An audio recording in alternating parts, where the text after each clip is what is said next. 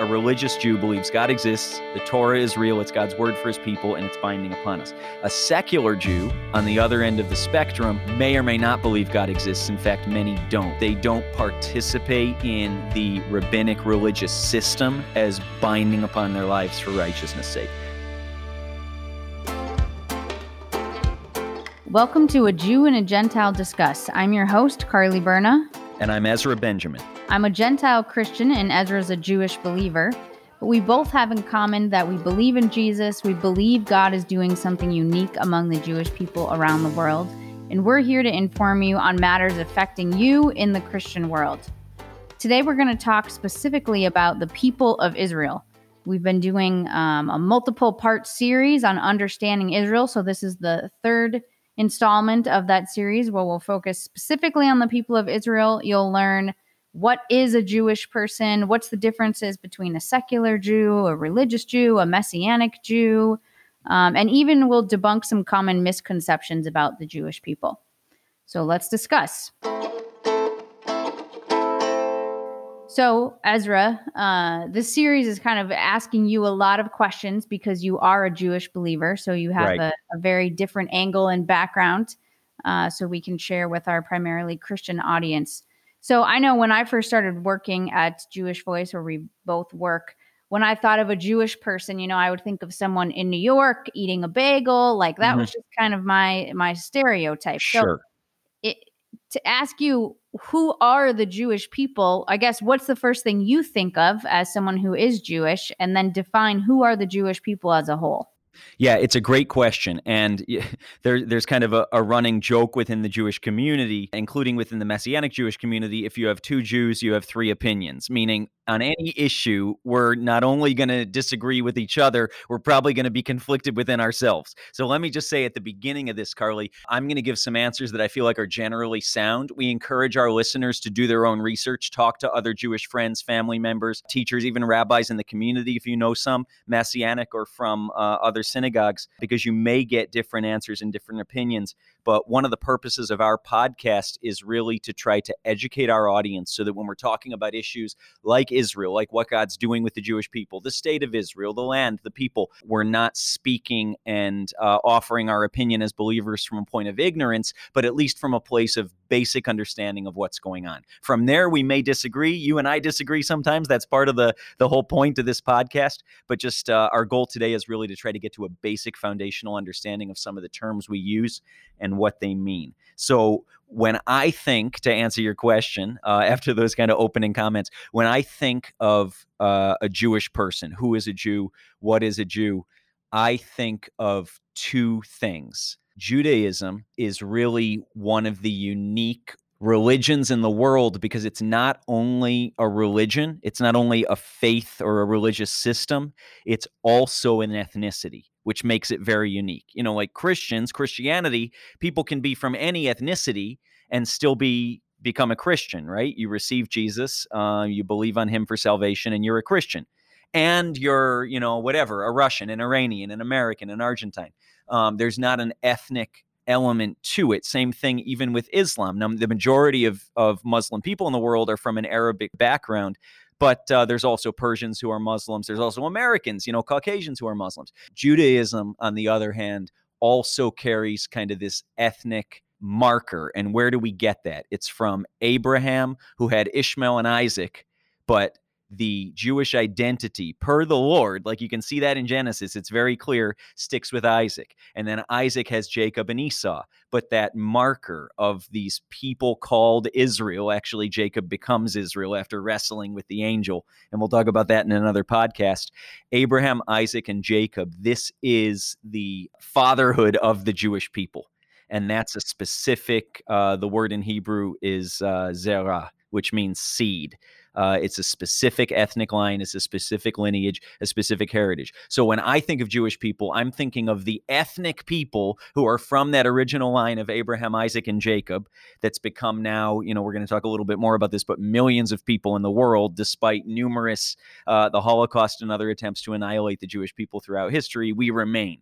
And an ethnically Jewish person any ethnically Jewish person could, if somehow they had a giant family tree and like, you know, 10 miles of paper to write this out on, would ultimately trace back to Jacob and then to Isaac and to Abraham.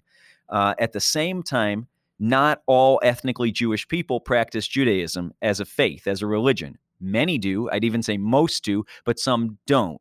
And the fact that they don't practice Judaism doesn't mean they're not ethnically of a Jewish heritage. In the same way, people who don't come uh, ethnically from the Jewish people have converted to Judaism and practice it as a religion, and they're also considered part of the Jewish people. But the majority of Jewish people fit into both of those categories. They identify as Jewish and they would say they have a Jewish faith. They believe that somehow they have this connection to the Jewish religion and they're ethnically from a Jewish background. So there's a little bit of overlap on either side, but generally that's how I'd, I'd answer the question who is a Jew, who is a Jewish person? Got it. Okay. So you just said who is a Jew, who is a Jewish person. One of my questions is Is it offensive to call someone a Jew? You know, we often say Jewish people, Jewish person, but you hear the word Jew. Is that is that something you take as an offense or is that is it okay to say that word? Yeah, and you know this answer may may feel like i'm avoiding the question I, i'm not. I think a lot of it carly has to do with context. I'm not offended by being called a jew because i am. I'm ethnically of a jewish background. I live my life as a jewish believer in jesus but very much wholly you know in terms of practicing the Jewish faith. I live as a Jew. If I had to die for being a Jew, I would be willing to die because that's who I am. I can't take that away from my identity, ethnic or faith wise. But I think it depends on context. If somebody's saying Ezra is a Jew because they're identifying me as part of the Jewish community, fine. Like that's not untrue. If they're saying Ezra is a Jew to imply Ezra is a representation of this entire people group, uh, maybe a little touchier but still not untrue. But if they're saying Ezra's a Jew and the, you know, the silent parentheses is therefore every negative connotation I have about this entire people group applies to him, and everything I don't like about him becomes an indicator of how I should feel about that whole people group. It would be mildly offensive to me, perhaps. I'd get over it, but it's not going to help me build relationship with somebody who says, ah, you're a Jew. You know, it's so a lot of it's context. And I think, Carly, that's, you know, especially in our world today, that's not just true of Jewish people, right? Like, if I meet somebody on the street who's Latino, you know, they come from, let's say, Guadalajara. You know, we have a big Mexican and Mexican American population here in Arizona where we're uh, recording this podcast from. If I say, you know, Maria is Mexican, not mm-hmm. untrue. Mm-hmm. But if I go, oh, Maria, she's a Mexican, right? I'm, I'm saying something different. Like, in a way, I would say generally Jewish is the softer term to use because it's describing me as a person and my relationship to people, to a people group saying a Jew is saying I'm part of this larger people group. And then I would say when you're talking to a Jewish person, especially if you don't have kind of a strong relationship and a lot of trust and history built there, when you say they're a Jew, unfortunately, because of our history, that Jewish person may be thinking, what's the next thing that's going to come out of their mouth? Mm-hmm. So, Jewish is a softer term to use, and you're talking about the person, not the people group. So, there's a long answer to your short question. So, there's a lot of different types of Jews you know, you can think of religious Jews, secular Jews, Israelis, Hebrews, Messianic Jews, even the lost tribes. Yeah. Can you kind of like quickly define those on a scale or however you see those in your worldview? Sure. I'll try to give like uh, one or two sentences about each of those groups you just mentioned and then some others so we understand when we say a Jew, a Jewish person, somebody's Jewish or the Jewish people, there's different segments or sub communities within that identifier. And really, Carly, depending on the country or the region of the world you're in, those identifiers, those sub communities are going to be specific to those regions and their own history. I'll give you an example. There's a community called conservative Jews and then Reform Jews in North America, in uh, U.S. and Canada. And if you're a resident of the U.S., which many most of our listeners are, you may drive down the street and you pass a synagogue, and it might say Conservative Jewish Synagogue, or you you might know it as a Reform Jewish Synagogue. Those are identifiers that describe where you are on the spectrum of do you believe that God actually exists and that the Torah, the first five books of the of the Bible, are actually written by God. This is God's word to God's people. Like, do, do you believe that that's true? If you do, you're conservative. If you identify as Jewish, but you're not really sure if God exists or not, you would identify maybe as reformed. And if you say God doesn't exist, you're secular. But those identifiers, Carly, only exist really within North America and in some cases Europe. They were they were sort of developments within the subset of the five or so million Jewish people living in the United States.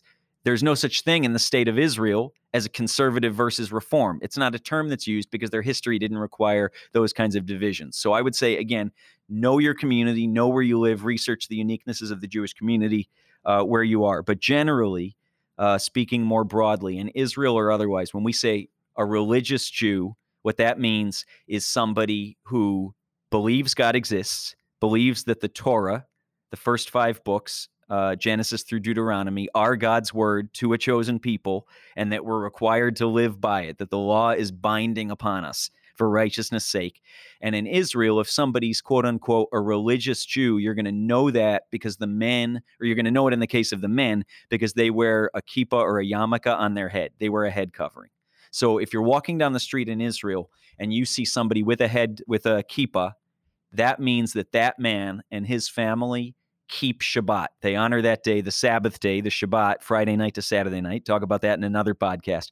As holy. They're not driving, they're not working, they're not on their cell phone, they're not conducting business, they're not spending money. And that's the identifier. It makes it really easy. And then if you see a man in Israel walking down the street who not only has a head covering, but it's black in color, all black, that means not only does he and his family keep the the Sabbath, the Shabbat, but also that man doesn't touch women because he believes in this sort of uh, fence around the Torah, which says not only should I not commit adultery, I should never even give the appearance that I'm involved with another woman unless I'm married to her. So I won't actually make physical contact in my lifetime as an adult with a female, uh, unless they're my daughters who are younger, who are below bat mitzvah age, kind of before their teens. So uh, you have all these kind of subsets, but a religious Jew believes God exists. The Torah is real. It's God's word for his people, and it's binding upon us. A secular Jew, on the other end of the spectrum, may or may not believe God exists. In fact, many don't. And in Israel, the community is largely split. Really, you could say a slight majority of Jewish Israelis identify as secular, meaning who knows if God exists?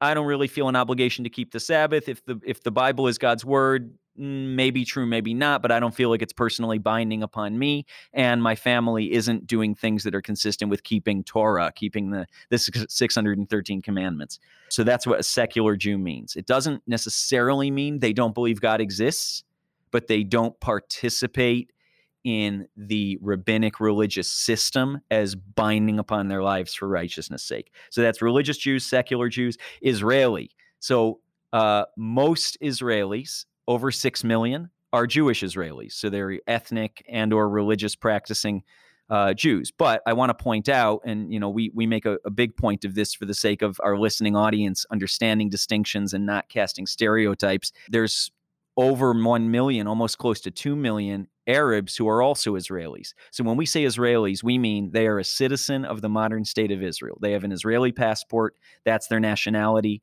that's their citizenship uh, mostly Jewish people, about 75%, but 25% are either Arab or otherwise, uh, still very much Israelis, but not Jewish. Hebrew, uh, that's another one. And this one's, you know, we see, and the Hebrews or the Hebrew people, we see it sometimes in the Bible. We know uh, you've heard pastors talk about, you know, messages from the Old Testament, and the Hebrew people did this, and the Hebrew people went there. It's really not a term, Carly, that's used much anymore. Like if somebody comes up to you and you say, "Are you Jewish?" and they say, "Yeah, I'm Hebrew," like your radar should be going up because this is not a term that's normally used in modern day, but certainly in ancient times it was referring to the Jewish people. And you can find the place in the scriptures where the term is first used uh, in the Old Testament. But again, not not a, an identifier for today. Worldwide Jewish community, again, uh, you're going to get three opinions depending on which two Jewish people you ask. For me, it's somebody who's ethnically or religiously Jewish. Uh, we're going to talk more about that population soon. And then one that we've said a lot on this uh, podcast that for us has a very positive connotation, and for unfortunately for the majority of the Jewish community worldwide, and maybe even uh, a portion of the Christian community, has a negative or a misunderstood connotation is a messianic Jew. Who is a messianic Jew? A messianic Jew, very simply, in the way we're using it, means a Jewish person who believes that Jesus, in Hebrew, Yeshua, which means salvation, uh, which was his Hebrew name when he walked on earth, uh, that Jesus is the Messiah, the promised Messiah for the Jewish people and for all people. So a messianic Jew believes that the Messiah promised in the scriptures by the prophets has come in the person of Jesus, in the person of Yeshua, that he died, that he was resurrected on the third day according to the scriptures, and that salvation is found in no one else because he's the only name given to men by which we must be saved. That's who a messianic Jew is. Now, interestingly, ultra orthodox Jewish people. And that's to go back to, you know, maybe what you mentioned the person in New York City, maybe they're eating a bagel, maybe they're wearing black and they have long curly hair if they're a man, are also, I'm going to put it in quotes here. You can't see because this is a podcast. I'm doing with both of my fingers the double quotes, are also quote unquote messianic. And what do we mean by that? Orthodox Jewish people believe, according to the scriptures, the Torah and the prophets, that a Messiah has been promised to the Jewish people and that he will come to liberate Israel, uh, to restore that identity that God always meant for the Jewish people to have, and that he will be our Savior. It's just if they don't believe in Jesus, they believe the Messiah hasn't come yet. So the term messianic refers to the expectation of a Messiah for the Jewish people. Messianic Jews believe Jesus is the Messiah. Ultra Orthodox who have a messianic hope believe he hasn't come to earth yet. Uh, so if that helps, and then finally, you know, one of the groups that um, the ministry we partner with so much Jewish Voice uh, is involved in reaching out to is is what we call the lost tribes. So these are non-mainline, or we can say non-rabbinically recognized groups who, according to their faith, according to their traditions, according to their oral history, according to their own identity that they pass on to their children and the children pass on to their children, identify as historically Israelite or Jewish, but are living right now scattered in the nations. So some examples of that would be like the B'nai Menashe in India or the Ethiopian Jewish community. Some of these groups are still not recognized. Others, like the Ethiopians, now are recognized as part of kind of this worldwide community of Jewish people. Uh, but I would say most in the world are still unrecognized. And uh, we have a whole podcast, or we will at least, on on who these lost tribes are and why that matters for us as believers, why that matters to God, how that's a fulfillment of scriptures. We'd encourage you to listen to that if you haven't. But that's another segment of the Jewish community. So we could go on and I could name a hundred other subsegments, but just to give our our listening audience, Carly, some basic terminology in terms of when we talk about Jewish people, it's not kind of a broad brush, all Jewish people are the same and believe the same. There's sub communities. And again, find out who lives in your own city, find out who lives in the country or the region you're listening and how they uh, identify and what the sub communities are. So, of all of those different sub communities of the Jewish community, how big is the worldwide Jewish population and where are they primarily located? Yeah, it's a great question. And really, this is something you can Google. If it looks kind of like a wacko site that has 38 views in its lifetime, maybe don't go there for your information. But, you know, without mentioning names, there's some great resources online where you can go to get some of these statistics. So the ones I'm providing today are from as late as 2018. Uh, so fairly recent. Before that, the census hadn't been done, or the estimates of worldwide Jewish population hadn't been necessarily updated. But I feel like this is pretty accurate. So, in terms of people who are recognized as rabbinically Jewish, which means, without going into a lot of detail, they have a Jewish mother, and they somehow participate in Jewish life as recognized by the rabbis. So they're a member of a synagogue. They've done bar and bat mitzvahs for their kids. They were married under a rabbi. They're recognized as part of this rabbinic community of Jewish people in whatever way practicing the Jewish religion. That's about 15 million people, Carly. Interestingly, 6.6 million of them live in the state of Israel, of those 15 million and then not going to be a surprise to our audience, but the second largest population by nation of Jewish people in the world is, drumroll, the United States, with uh, 5.7 million of the fif- of the world's 15 million Jewish people. After that, you have a significant population in the United Kingdom. Canada has almost 400,000. UK is almost 300,000. France is 450,000, despite all the persecution uh, of Jewish people there, often in the name of radical Islam, I'm sorry to say. Uh, so that population is shrinking as those people move to Israel for safety, but there's still a huge Jewish population in France. Uh, Australia, believe it or not, Germany, the site of uh, the perpetrators of the Holocaust, now 70 something years later, has 116,000 Jewish people uh, living there today. Uh, Russia, the the vast majority from Russia and Ukraine made Aliyah, uh, immigrated to Israel in the in the 90s and early 2000s, but there's still upward almost 200,000 Jewish people living in Russia today, 50,000 in Ukraine, uh, 68,000 Jewish people in South Africa, believe it or not, who moved there. You know, their grandparents and great grandparents moved there as some of the settlers of the the colonies that eventually became Southern Africa. So they're still there today, and there's uh, kind of a vibrant Jewish community in South Africa. So I could go on, but those are kind of the highlights. 15 million people recognize having a Jewish mother or recognized as part of the rabbinic Jewish community. Now, what's super interesting is um, the state of Israel allows somebody to return not only if they're recognized themselves as rabbinically Jewish, but also if they have a Jewish parent or grandparent. Now, why? It's called the law of return. Why was that put in as part of this, the setup, the charter documents of the state of Israel? When Israel was formed in 1948. Very simple, and it's kind of an unfortunate reason, but this is the reason because Hitler identified Jewish people not only as those who practiced Judaism, but if they had a Jewish parent or grandparent, they were part of the plan to wipe Jewish people off the face of the earth, to exterminate them. So if I go to a Lutheran church and I'm in Germany, but my grandmother's Jewish, I'm going to the concentration camps if it's found out.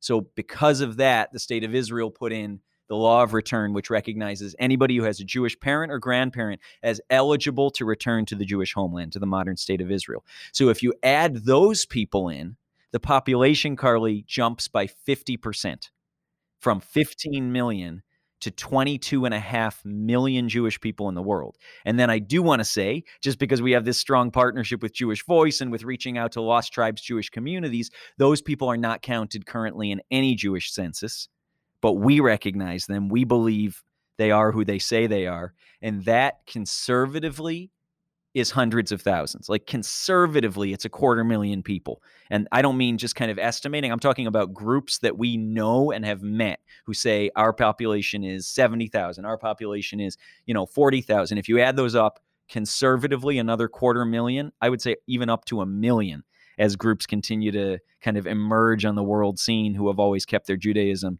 privately under persecution or uh, isolation.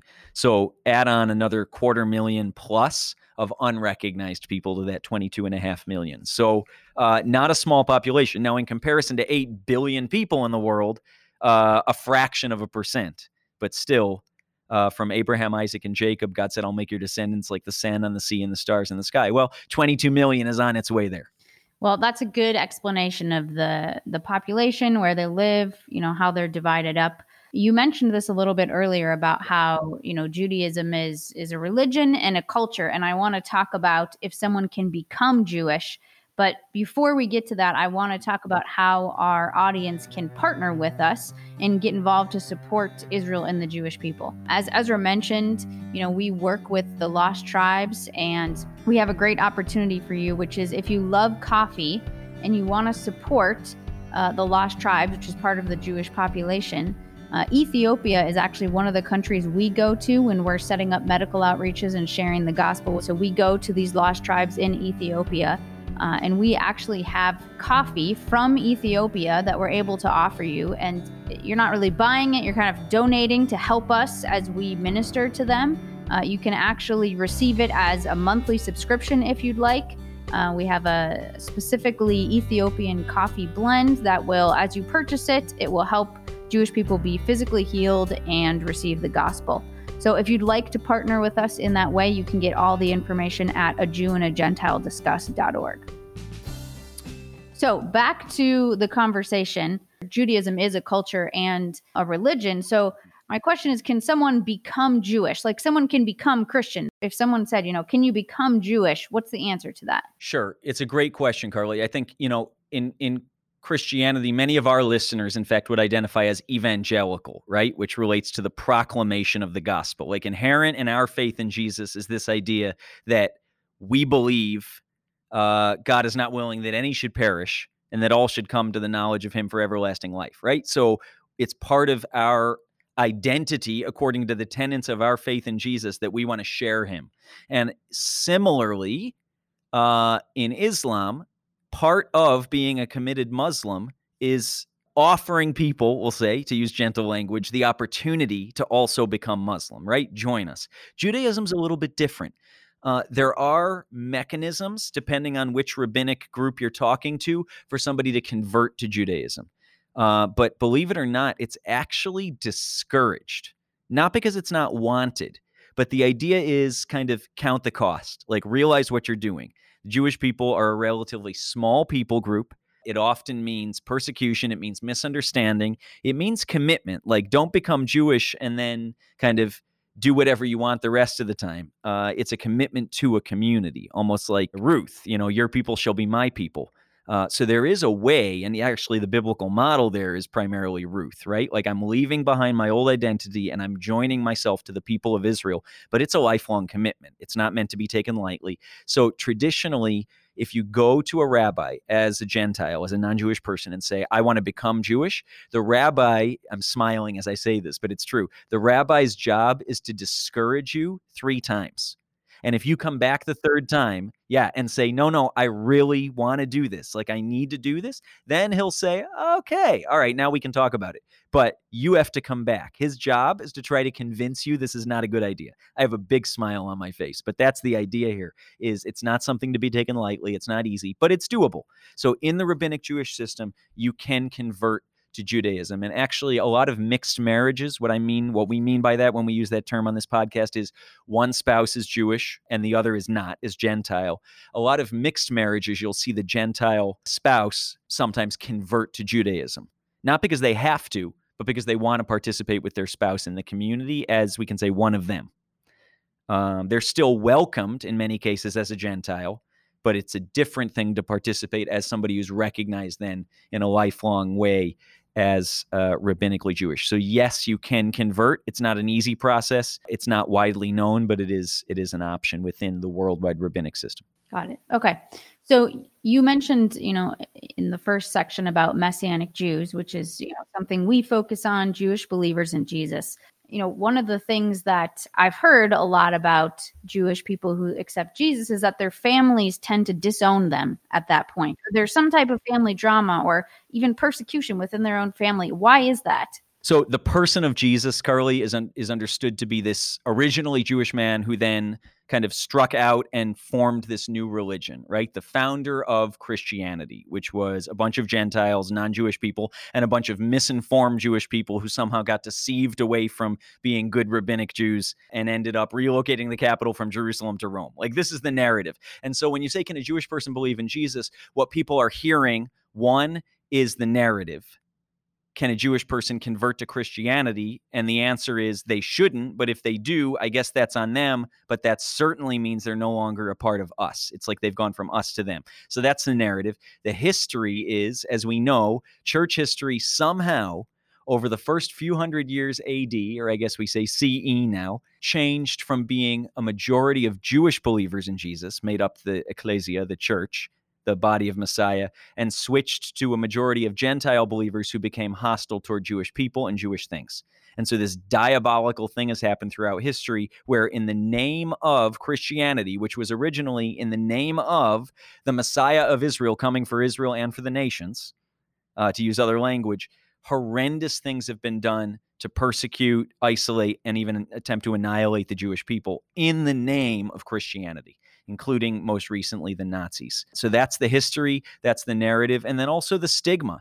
Unfortunately, because the rabbis, the rabbinical Jewish community, are generally so opposed to the message of Jesus, they've somewhat successfully cascaded this idea throughout most of the mainline community, Jewish community in North America, in Europe, in Israel, that to believe in Jesus is this shameful act of treason to the Jewish people.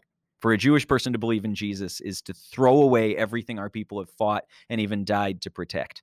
So That's why a Jewish family member may, you know, as we said, look down on, um, really become upset with, even disown in some cases. Um, the more religious will actually, in extreme cases, Carly, an empty an empty coffin will be buried in a cemetery. And what that represents when when a Jewish family member of an ultra orthodox family says, "I believe in Jesus," and what that represents is the soul of this person has died. While physically they may still be alive, the Jewish soul of this person has ceased to exist. It's that extreme. Narrative, history, and stigma. It, it's really amazing.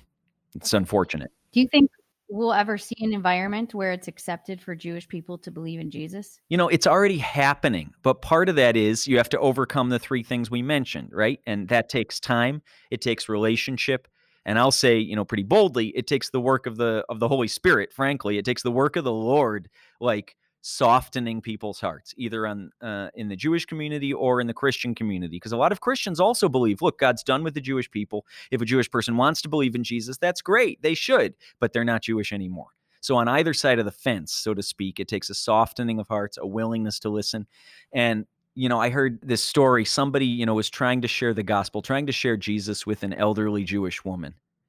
And they were just up against they were hitting a wall for years. They would visit this person and just share gently share the truth open the scriptures. And finally this person said you know we'll call her um, betty. They said to this elderly jewish woman betty if you knew that there was truth but that truth would cause you to change everything you've believed until now would you want to know the truth and betty thought about it and at whatever 80 something years old, she said, No, I wouldn't. And that's the issue, isn't it? Right? Because if if what's true causes me to have to rethink the history and how I interpret it, the narrative that I've heard and what that means in my own life, and the shame that the idea of believing in Jesus can cause a Jewish person, and the guilt of betrayal and you know being a traitor to the family and the faith am I willing to acknowledge that this might be true if it's going to take all of that? And that's why I think Paul said the blinders have to be removed, right? Like this is the work of the Spirit so that no one can boast. Because apart from the intervention of God in any of our lives, but especially for Jewish people, the cost is too high, the risk is too great. So uh, I don't know if that answers the question, but uh, there's a lot to overcome. Uh, but fortunately, in Israel and in America, you know, there's still tremendous amount of misunderstanding, um, resistance to the idea of Jesus being for the Jewish people, but there's also some dialogues opening up. And as the community of Messianic Jews gets larger and we can say even more spiritually mature and kind of stands on its own around the world, that dialogue is happening more frequently because it's a community which can't be ignored. So I feel like this is just like a fire hose of information about the Jewish people. Um, but really good foundational information that I hope helps our audience understand kind of the population, who they are, where they're from. Um, but I want to get to some of uh, one of the questions that one of our listeners sent in. But before I do that, I just want to remind everyone that if you want to get involved somehow to support Israel and the Jewish people, you can partner with us. We work in different countries like Ethiopia. Uh, and as I mentioned earlier, we have this monthly subscription of coffee you can get. I've said before, you know, Ezra loves coffee and Ezra approves this coffee. And you can hear him like guzzling his coffee in the midst of these podcasts. So go to a Jew and a Gentile discuss.org if you want to learn more about that. Uh, but one of the questions sent in was uh, similar to what I just said. You know, someone said, I'm learning all this information and understanding the importance of Israel and the Jewish people. What action can I take to be supportive?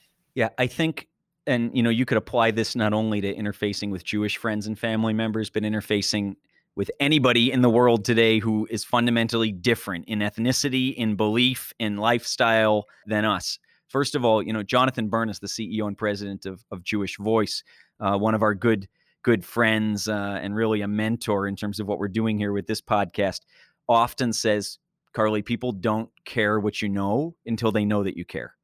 And so the first step, I think, is doing things like listening to this podcast, get online, read some books about uh, Jewish roots of the Christian faith, read some books about history of the Jewish people, read some books about the history of the state of Israel. We have some podcast content, but don't only take our word for it. You know, I see things one way, Carly sees things one way. Uh, other commentators and writers may see it an entirely different way. So get educated, and seek to listen and maybe understand before being heard. And I know that sounds super generic, but in forming a relationship with a Jewish person, if they know that you love them and they know that you're going to continue to love them and stand with them and support who they are, whether or not they receive the gospel because you trust that that's God's work, not yours and not theirs, there's going to be an openness that they can't even explain. So don't become discouraged. Do become educated. Do seek to listen and show a Jewish person that you care. Show them that you care enough to understand who they are beyond the stereotypes, beyond the misunderstandings, beyond the politics, beyond the Middle East peace process and conflict, who they are and the history and the narratives and the assumptions and even the hurts that make up how they understand their own Jewish identity. Yep, that's a great answer. Well, we want to thank all of our listeners for listening to this podcast today. If you want to hear more episodes, subscribe to this podcast wherever you get your podcast. We'd also love if you leave us a review, share this podcast with someone you know. You can also follow us on social media to keep up with future podcasts. If there's anything you want to have us discuss or have us answer, submit any questions or ideas at a Jew and a Gentile discuss.org. Again, thanks for listening. Join us next week for another episode.